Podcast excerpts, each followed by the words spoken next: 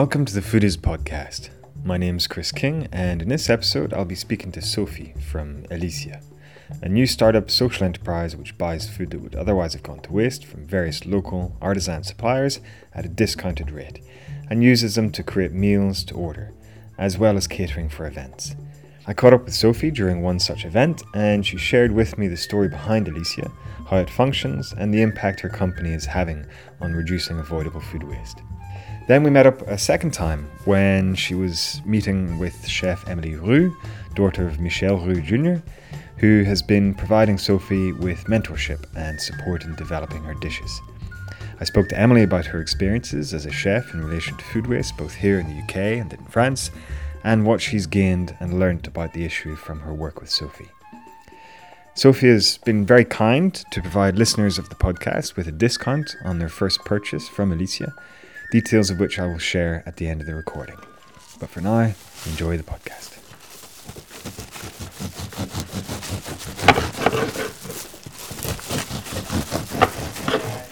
I'm Sophie, and I started the company, the catering company, about six months ago. So it's called Elysia, and um, well, the name comes from Elysian Fields, which is a, a place in um, in Greek mythology where ancient Greek people could go and um, a bit like heaven, like to go after life. Um, so it refers to the second life of the food that I use. And so all the food that I'm catering with um, is made from local producers' produce, and it's all rescued. So all the food that would have been wasted. Um, so for instance, you have bread, cheese, every everything really that you can find um, that would have been wasted.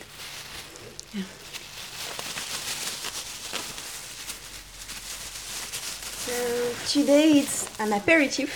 So, um, well, it's um, for an evening buffet for an event, and I'm doing some bread with sun-kissed tomatoes, and olive oil, um, some cheeses, British cheeses with sourdough bread, and the chickpea hummus, chickpea that you already know, um, with with carrot sticks and um, crisp bread, broken crisp breads.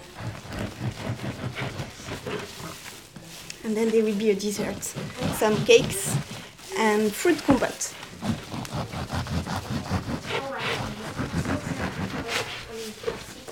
As it's always from British producers, and um, so the tomatoes today come from Kent.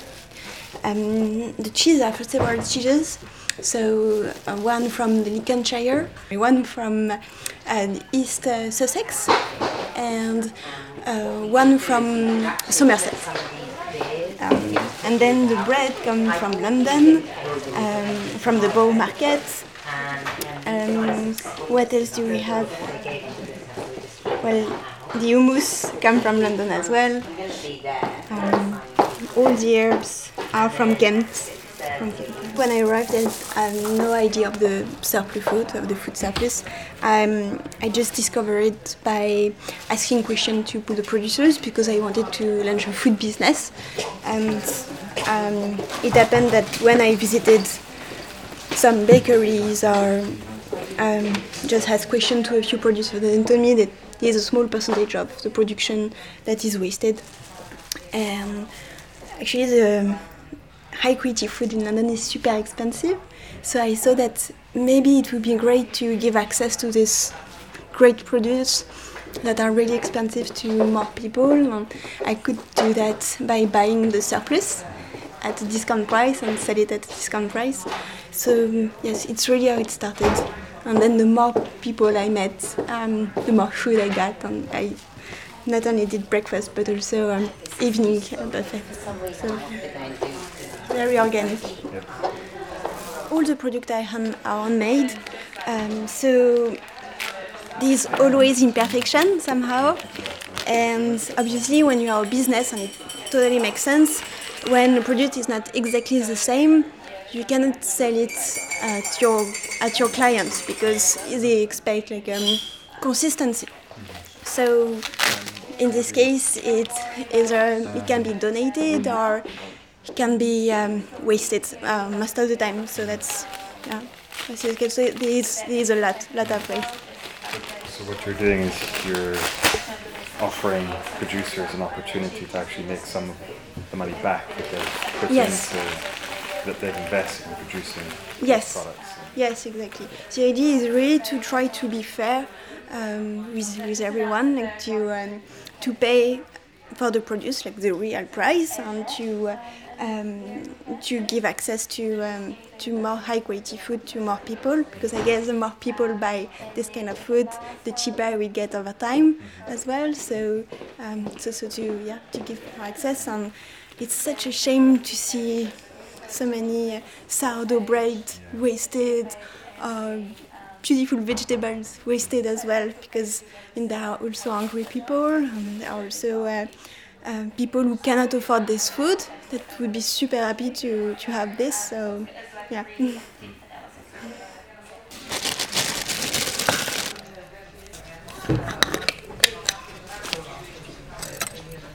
Obviously, there's a lot of food waste entrepreneurialism here. Yes. Uh, is it the same in France? Um, yes, I think, well, maybe in France a little bit less waste, I would say. Um, handmade food are maybe much more popular in, uh, in France, so people are quite used to see um, imperfect cheeses, for instance, and I would say that people who, like producers, would not be afraid to discount it at the end of the day so that other people can buy it.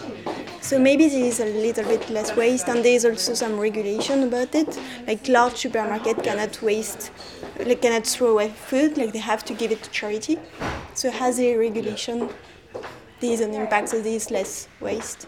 Um, but I mean on the daily basis, I, I'm, I'm not sure about that. I guess in restaurants it's the same.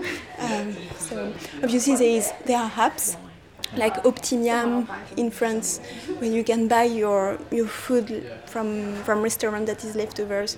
Well, basically the food that people would not would not buy, they can buy it from the application at a discount price. So this is pretty cool.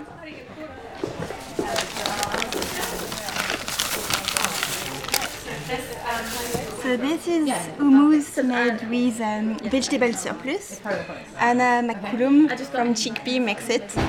And this one is with carrot, ginger and turmeric. We might not have it this week every time we do it, but we usually have an event every week. And I will add some crisp bread and carrot stick with it.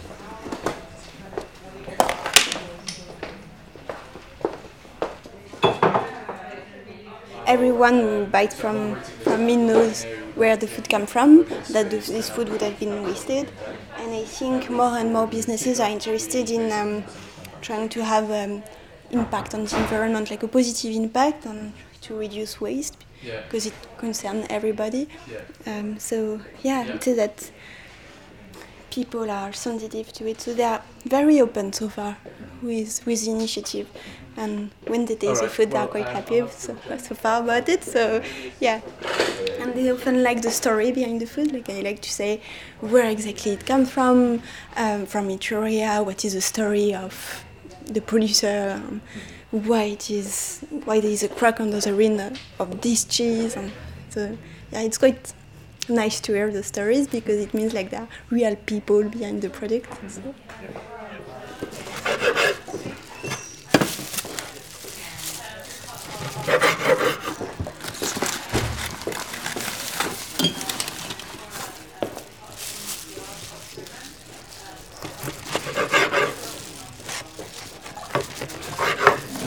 What's your vision for Elysia?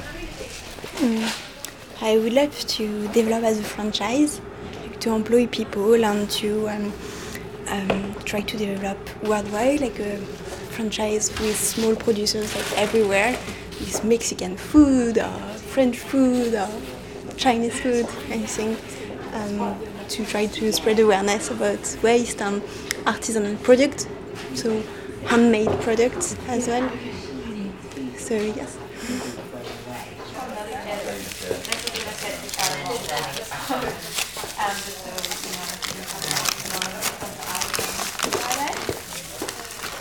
So, after meeting with Sophie at the event she was catering for, we met up again when she was developing a new dish with her mentor, chef Emily Roux.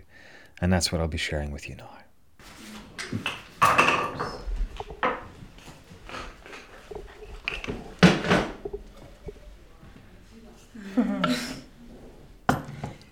So this this one is the hummus. Um, those are the pickles, the sun-dried tomatoes, and the cheese is there. So this smells very nice. So we can put a generous amount of this. Okay, perfect.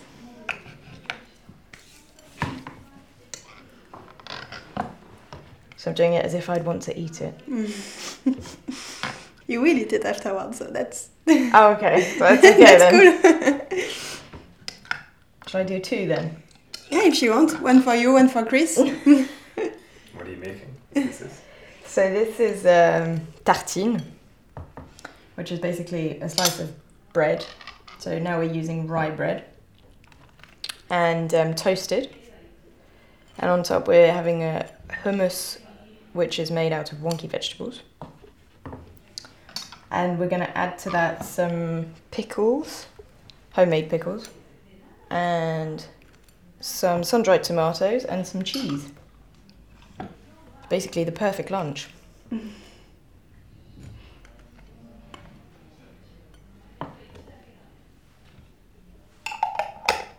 There we go. I add this one first. Hmm?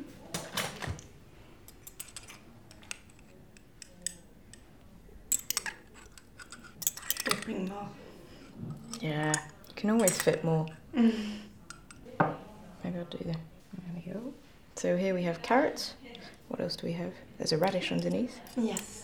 So all these are wonky vegetables as well. Yes, from surplus. All the, all the vegetables are from surplus. So those one came come from Kent. smells very nice. Though.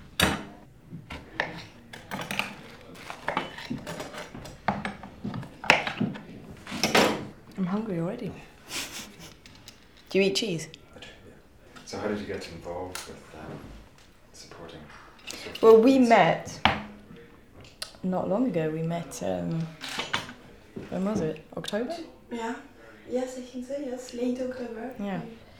Maybe even early November at ECHO.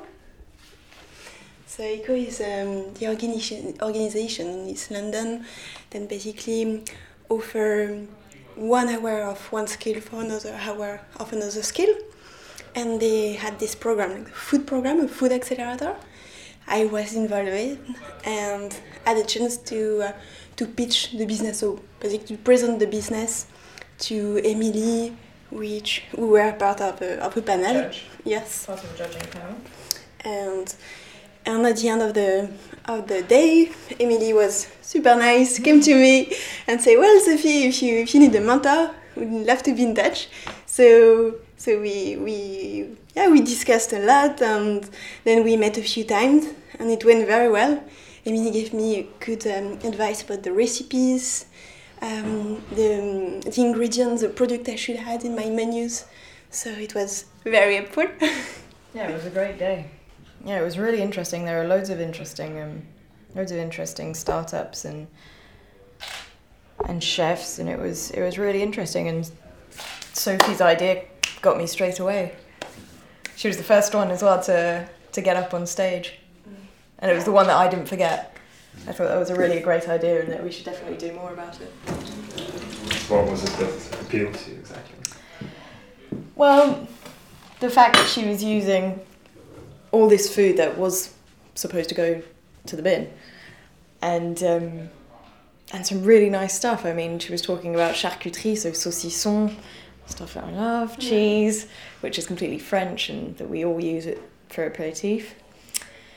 And I just thought it was a great idea, and I thought I have to be part of that, and I have to help if I can, any way I can. And do you see yourself taking anything from this experience? Of in course. terms of surplus. And Of course, I've learned so much with her, and I think we've both learned together. But um, definitely, I've learned a lot, and how much how much is wasted, and how much she could buy off people if this was a very big thing. which would be great. Do you ever see um, surplus food and food that would otherwise go to waste being incorporated into your future menus? Definitely, definitely. If I can get cheese as good as at the same price, of course, yeah, I'd love to. Right. And what's what's your experience with uh, food waste? Have you like within the kitchens that you've worked in? Um, have you seen attempts to reduce it? I think I definitely think that chefs try to reduce to a maximum their food wastage, and from what I've seen, everybody tries to do their bit. Obviously, in some cases, it is a bit difficult, but I think even household waste, we should all be very careful about it. Food is food. It's made for eating, and it's not made to be to go down the bin. You know, as long as you wash your fruit and vegetable, everything is edible, nearly, on it. So why peel? Why why waste? And what if uh, what have the differences been between your experiences in France and in the UK? Um, I think I think Paris is a little behind on the whole recycling scheme, and and definitely in the restaurants that I've worked, there hasn't been as much recycling as there is here. Yeah, they've probably got a, a bit more work to do in that front. It looks appetizing. Yes, yes, you did an awesome job. it looks very nice. Yeah, I, I would eat that. Should we cut it and try to? We could do that, yes. Why do you feel that there's uh, an increasing awareness uh, at this point in time around food waste? Because I probably think there was a lot of wastage a few years back, and people weren't aware of this and weren't aware that so much food was being wasted and wasn't being redistributed. And I think everybody is more and more aware of where produce is coming from, um, if it's coming from overseas or if it's coming from their local local market or local fishmonger or wherever. And I think that's super important that everyone is trying to reduce their footprint, carbon footprint, and um, are really trying their best to avoid this. Why now? Probably because we're eating more and more. I mean, I think people are more and more engaged with restaurants, foods, and TV chefs non-stop.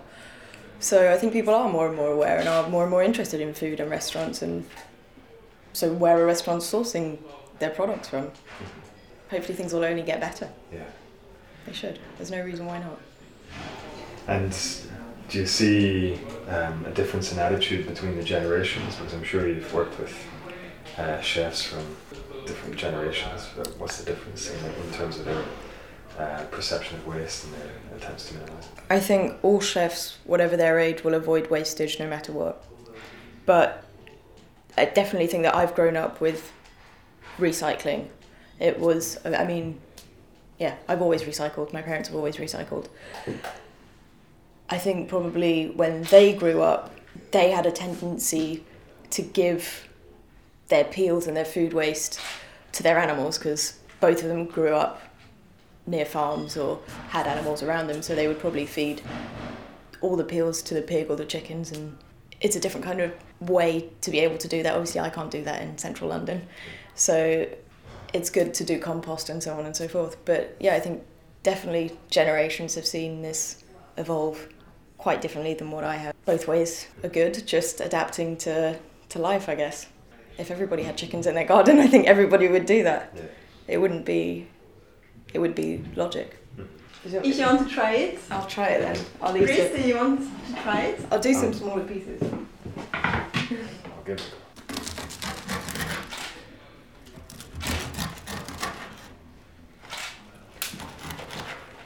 It looks very nice. It looks super good. It looks very appetizing. There we go. I'll have this piece. It's a small piece. There we go. Chris, help yourself. Thank you. What do you think? How would you improve it? Pepper. Pepper. Okay. Pepper and a bit, maybe a bit of olive oil Mm-hmm. on top. And that's very nice because you get the crunch of the crunch of the bread. Really nice crunchy vegetables. Nice kick of vinegar. You can have you got the taste of the chickpeas with the hummus. Lovely, delicious. Thank you, Amy. I do awesome. any day. Awesome. Lovely. What would you, Chris? What do you think? Mm, very tasty. yeah, nice, nice, Nice Balance. nice one. lunch. Nice lunch. Nice lunch indeed. yeah, perfect lunch. Thanks for listening to the Foodies podcast. I hope you enjoyed this episode and learning about Elysia, what I'm sure will be a very successful enterprise and is a fair and sustainable way of reducing avoidable food waste generated by small scale suppliers. You can find out more about Elysia and purchase a meal or commission catering services by visiting elysiacatering.com. That's E L Y S I A catering.com. If you mention to Sophie that you listen to the Foodies podcast at the time of purchase, she will provide you with 10% discount on your first purchase of a breakfast or aperitif. If you'd like to learn more about the issue of food waste and the work being done by organisations like Elysia, then be sure to visit the Foodis website at foodies.org.uk and sign up for the newsletter if you'd like to be kept informed of new articles, interviews, and initiatives. And of course, if this is your first time listening, please subscribe to the podcast via iTunes or SoundCloud to ensure you get future episodes. I've been interviewing some really interesting people doing great work, and so there's lots of great content in the pipeline. You don't want to miss out. If you're involved with a food waste related initiative and would like to be featured on the site or podcast, then please get in touch with me via email at chris at foodis.org.uk. Take care, and thanks again for listening.